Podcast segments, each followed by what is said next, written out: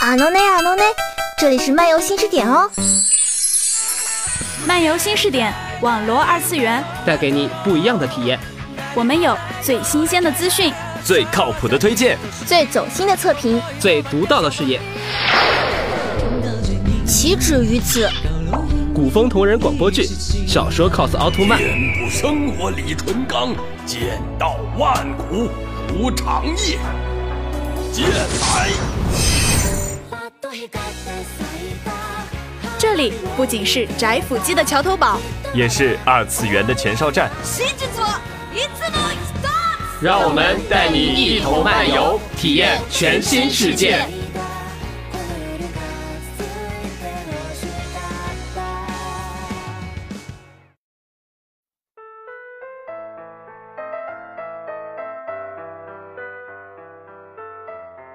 一样的动漫和游戏，不一样的新鲜试点。欢迎收听新一期漫游新视点，我是播音小凡，我是播音东君，我是播音半月，我是播音青野。你从黑暗中醒来，睁开双眼，因为长久没有见到光明，你的眼皮开始颤抖，同时因为身上的枪伤，感受到更强烈的不适。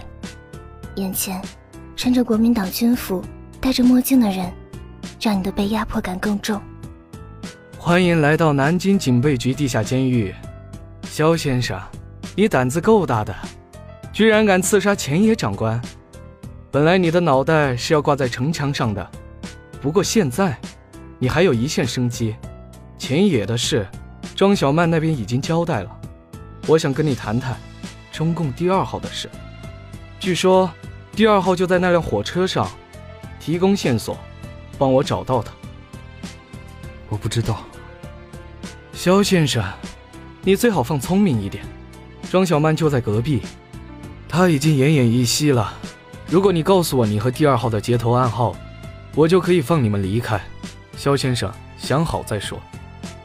你想起为了救你受重伤的庄小曼，想起她的笑，她的话，她救你的每一次，还有那颗本来应该射穿你脑袋的子弹。肖先生就这么舍不得小曼死吗？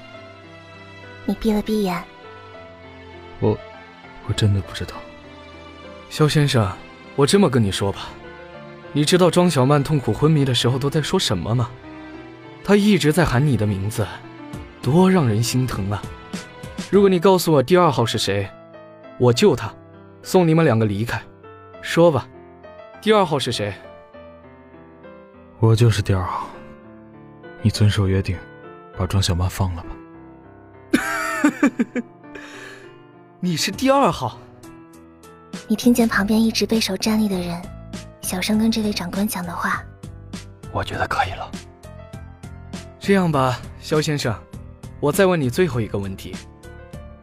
我再找一本叫做《容斋六笔》的书。容斋随笔只有五笔。肖先生，看来我们是同道中人。对面的人摘下墨镜，居然。是董望成，你到底是谁？中共地下党。抱歉，刚才让你受惊吓了，但是为了保证组织的安全，我必须要知道你是哪方的人。你们是怎么？我们及时赶到救了你，但是现在都在搜捕杀害前野的凶手，我们必须带你离开这里。可庄小曼，庄小曼她，我们不能带她走，她是汪伟的人。庄小曼，你再次想起那颗时刻带在身边的子弹，想起你们并肩作战，亦敌亦友，却又一同出生入死。想起第一次见他，尽管宿醉，说的话也都带着尖锐的刺，可是依旧美艳动人。想起他为你打掩护，想起他和你喝酒，为了小顾的死不惜用枪指着你。想起他在营救澳门商贸团给你提供计划时眼里狡黠的光。想起他为了救你，不惜杀死和自己共事多年的军统搭档；想起他视死如归，接受军统有去无回的刺杀任务；想起他的机敏，他的任性、冷酷，甚至残忍。不行，他不能死，绝对不能！你知道，他无路可退。失去了军统的身份后，他就是组织可以团结的力量。更何况，内心更强烈的念头也要求你不能就这么抛下他。你眼皮一跳，或许这个方法可以试一试。庄小曼是代号胡风的中共地下党，你把多年来获取情报的经历讲述了一遍，包括孙氏父子的悲剧，而你成了他故事里的一枚棋子，细节充分，情节生动，令人信服。那你是谁呢？你苦笑着皱了皱眉头。我只是庄小曼发展的下线，表面是她的露水情人。露水情人，多可笑的一个说法。如果你们二人能活着再度相见的话，大概庄小曼也会用这个你急中生智想出来的称呼来调笑你吧。没等你想出接下来的事情，对面的人就接受了你的说法。原来庄小曼才是我党一直寻找的胡峰同志。那这个人怎么处理？依我看，越少的人知道我们的事情越好。老高，不急，更何况我还欠肖先生一个人情。你放心，既然你是胡峰可以团结的力量，那么也是我们可以团结的力量。听到这话，安心的闭上了眼睛，接着想了刚才没想完的事情。好像从这一刻开始。你就不再是那个为了战争胜利，努力活在获取情报一线的胡风了。又好像，自从孙正清把你的党员证明材料，把能证明你作为胡风攻击的材料全部烧掉时，你就已经不是胡风了。但无论如何，你和庄小曼活下来了。你也知道，不管你是不是胡风，未来也会继续为着心中的正义努力奋斗。虽然都已经习惯了，可是。心怎么会还是这么疼呢？这疼不是第一次来。你也有预感，知道这不会是最后一次。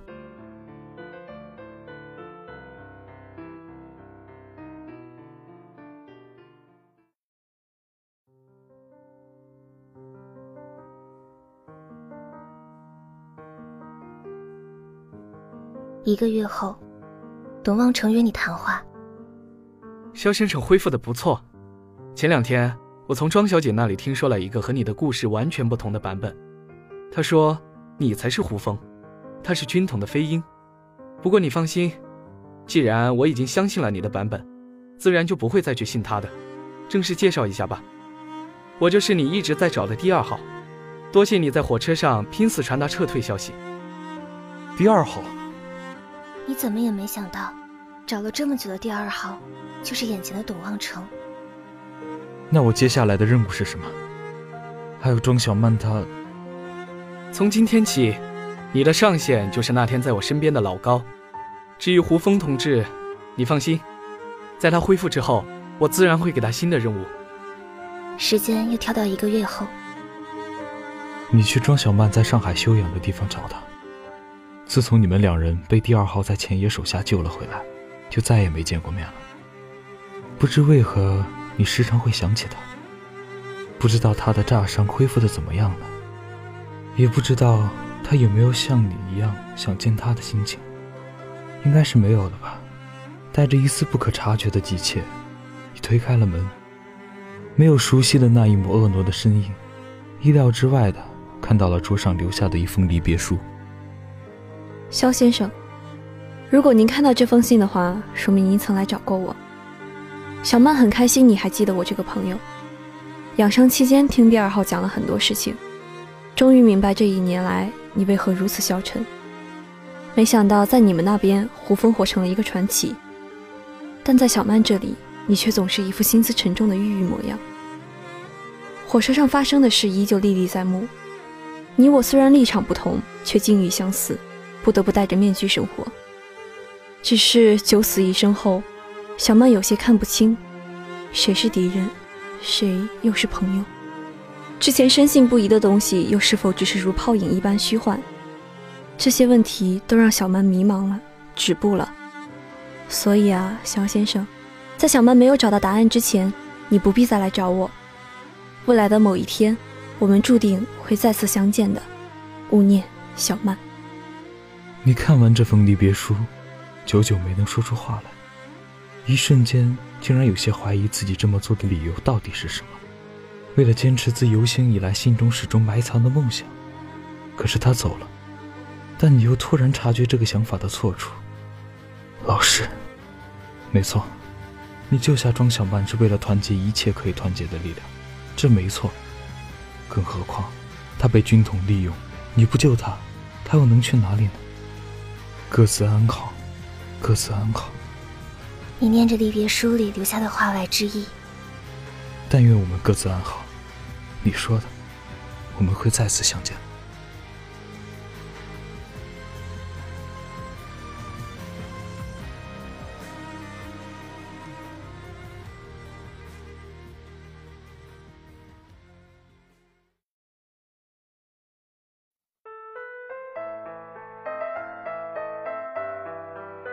故事又移到了与此同时的边区，上海的危机四伏，似乎并没有太多的影响到边区的气氛。虽然情势依旧紧张，但是庄小曼能从民众的脸上看到希望，看到眼前逐渐明朗的形势和民心的大势所趋。庄小曼觉得自己这个选择是对的。她一身列装走进窑洞，手里拿着一本《共产党宣言》。你找我？董望成提着暖壶，倒了一杯水递给眼前的女子。来了，坐，喝水。今天的党课上完了，我听王指导夸你来着，说胡峰果然名不虚传。有事说事。庄小曼握着杯子的手紧了紧。还记得我之前和你说过的话吗？该来的还是来了。以前我潜伏过汪伪政府，为了军统办事。现在反倒要潜伏老东家了，不过也对，我还有笔账要和他们算。你现在这样回去，必然会遭到怀疑，无法得到军统的信任。毕竟他们出卖过你，也没想到你能活着回去。所以你要这么告诉他们：你在逃跑时遇到中共，将计就计，假意被中共策反，现在回来为他们提供情报。为了让他们相信你，我还为你准备了这个。董望成拿出一个档案袋，递给庄小曼。这是我们的机密情报，是重庆国民政府一直想得到的东西，这会是你这次重获信任的关键。这份情报对我们的危害有多大？董望成沉默了一会儿。我会努力把威胁降到最低。庄小曼揉了揉眉头。潜伏，我明白了。这段故事。你是听起第二号偶然说起才得知的。有时候你时常会觉得，庄小曼就好像一只五脚鸟。纯子曾在危难时刻问过你：如果没有这场战争，你会去哪里，过着怎样的生活？当时你的回答是：如果没有这场战争，也许所有人的人生都会不一样。从那段幻想中，你看到了小顾，一个无忧无虑的大学生，看到了李峰。坚守岗位的警察，甚至看到了金山银海三兄弟。虽然常常拌嘴，但也努力的生活着。庄小曼呢？你甚至无法想象脱离了战争和情报的她会是什么样子。好像从来她都是为了潜伏而生的，一直，一直，一刻都不能停歇，不能落地。因为一旦停住，就再也飞不起来了吧。又觉得他的生命热烈的像火，燃烧着，为了希望燃烧着，像花，不顾一切的想让所有人都看到，却又独自开放着。这些都是年轻又美好的，又是短暂的。等到它的美完全消逝了，大概世间就再也不会留下芬芳了。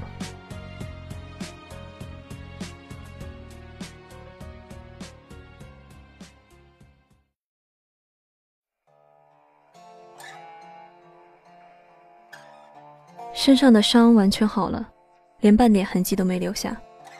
匆匆两年，也就在每天的生活里溜走。看着日本兵节节败退，你隐约看到了胜利的希望，越来越近了。武藤真是一个枭雄，你最近这么想的次数变多了。他开始把你当做朋友，不想让你再接触有关情报的事情，让你提前为自己谋划出路。少君，为你介绍一下，这是冯一贤。帝国最忠诚的武士。从今天起，由他来接手你公馆里的所有工作。还有肖先生，我给你的建议是，亚辉通讯社里的工作也不要再做了。眼看战争即将结束，肖军也要为自己谋划后路了。你知道，武藤这是真心把你当朋友看，希望你在战争结束后还能继续活着。只是他不知道，奋战到战争的最后一刻才是你真正的任务。你从没想过回头。只是你又不知道，冯一贤是真心想要你死的。他觉得有你这个朋友和武藤纯子这个女儿，给武藤志雄带来了极大的影响。因为你们两个，他不能不顾一切的为帝国工作。作为帝国最忠诚的武士，他不允许这样的事情发生，所以他必须除掉你。冯一贤告诉你，纯子死了。对于他会把祸事嫁祸到你身上，你一点儿也不意外。纯子被杀害的手段极其残忍。冯一贤说，他看到武藤小姐缺了头颅的身子被扔在路边。你确定那是武藤小姐？你怎么知道？你抑制不住情绪的激动。纯子还那么年轻，她怎么可以？证据确凿，那和服只有纯子小姐才可以穿。手脚如此冰冷，你瘫倒在车座上。后来，你敏感地察觉到武藤纯子并没有死，还在冯一贤的家里救了他。能再次见到他真好。可是冯一贤的军队随时都会闯进来杀掉你们两个，并再次把罪名推到你头上。急中生智，你放了火，点了房子。你们得救了，可从某种意义上来说，你也失败了。武藤志雄知道了你的地下党身份，决定来杀你。可是终究没能下得去手。萧军，我以为我们会是朋友。做不到，怎么能和这样一个日本人做朋友呢？他不甘心你这么多年来对他的欺骗，在他眼前的逢场作戏，一切都是假的，所以他恨你，不会放过你。你很清楚。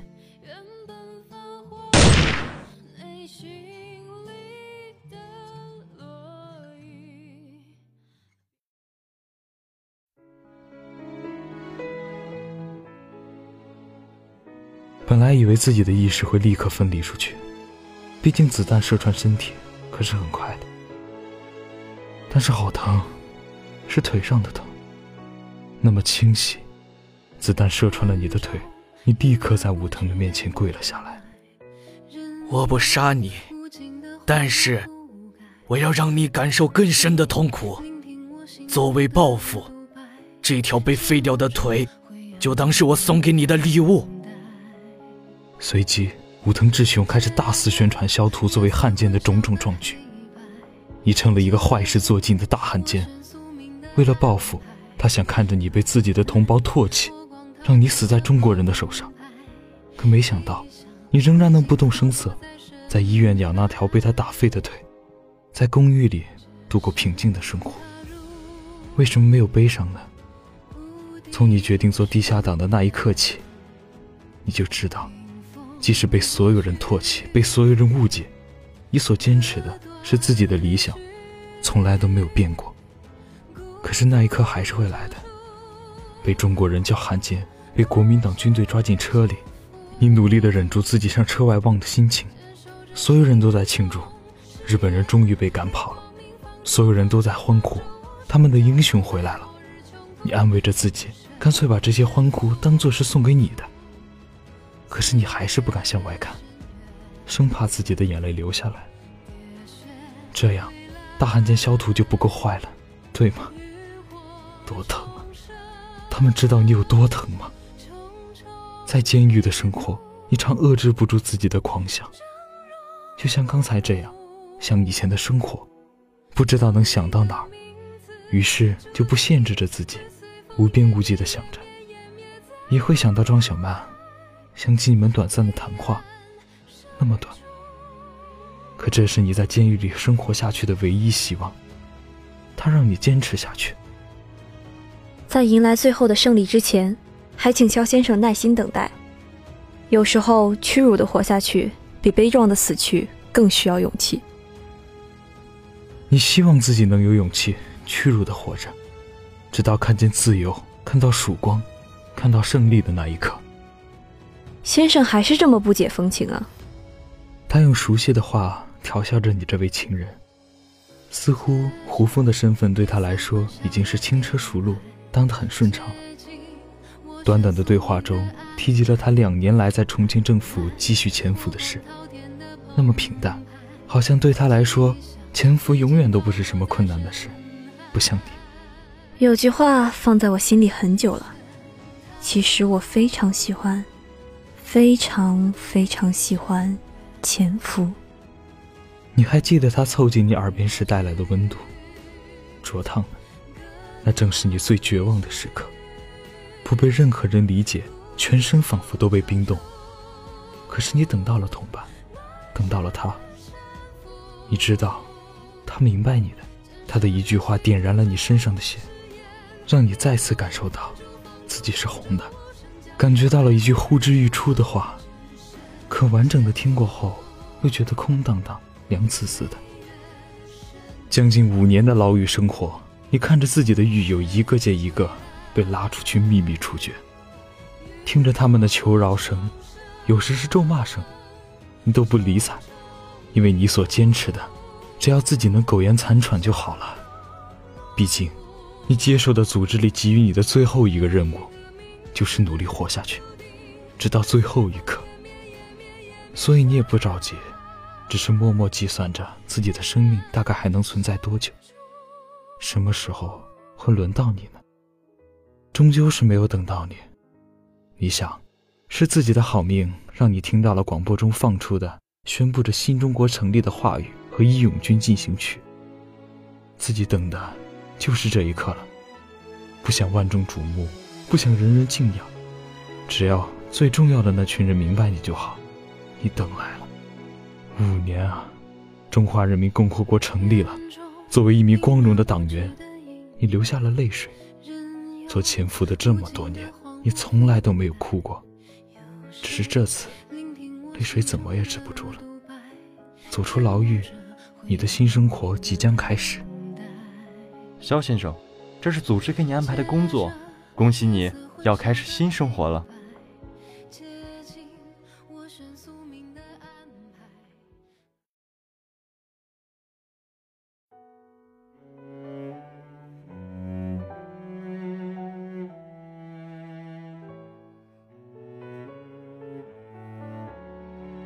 苏北农村的每一天都很充实，做做农活，看着村民们围在胡一彪身边，让他看手相。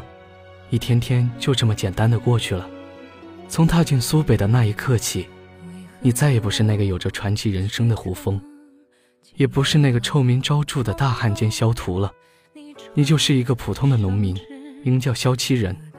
回到苏北后，还偶然见到了自己的老搭档陆望舒。自从他被武藤放走后，你就没想过再能见到他。两个人都哭了，因为见到了老战友。或许还掺杂了其他的情感。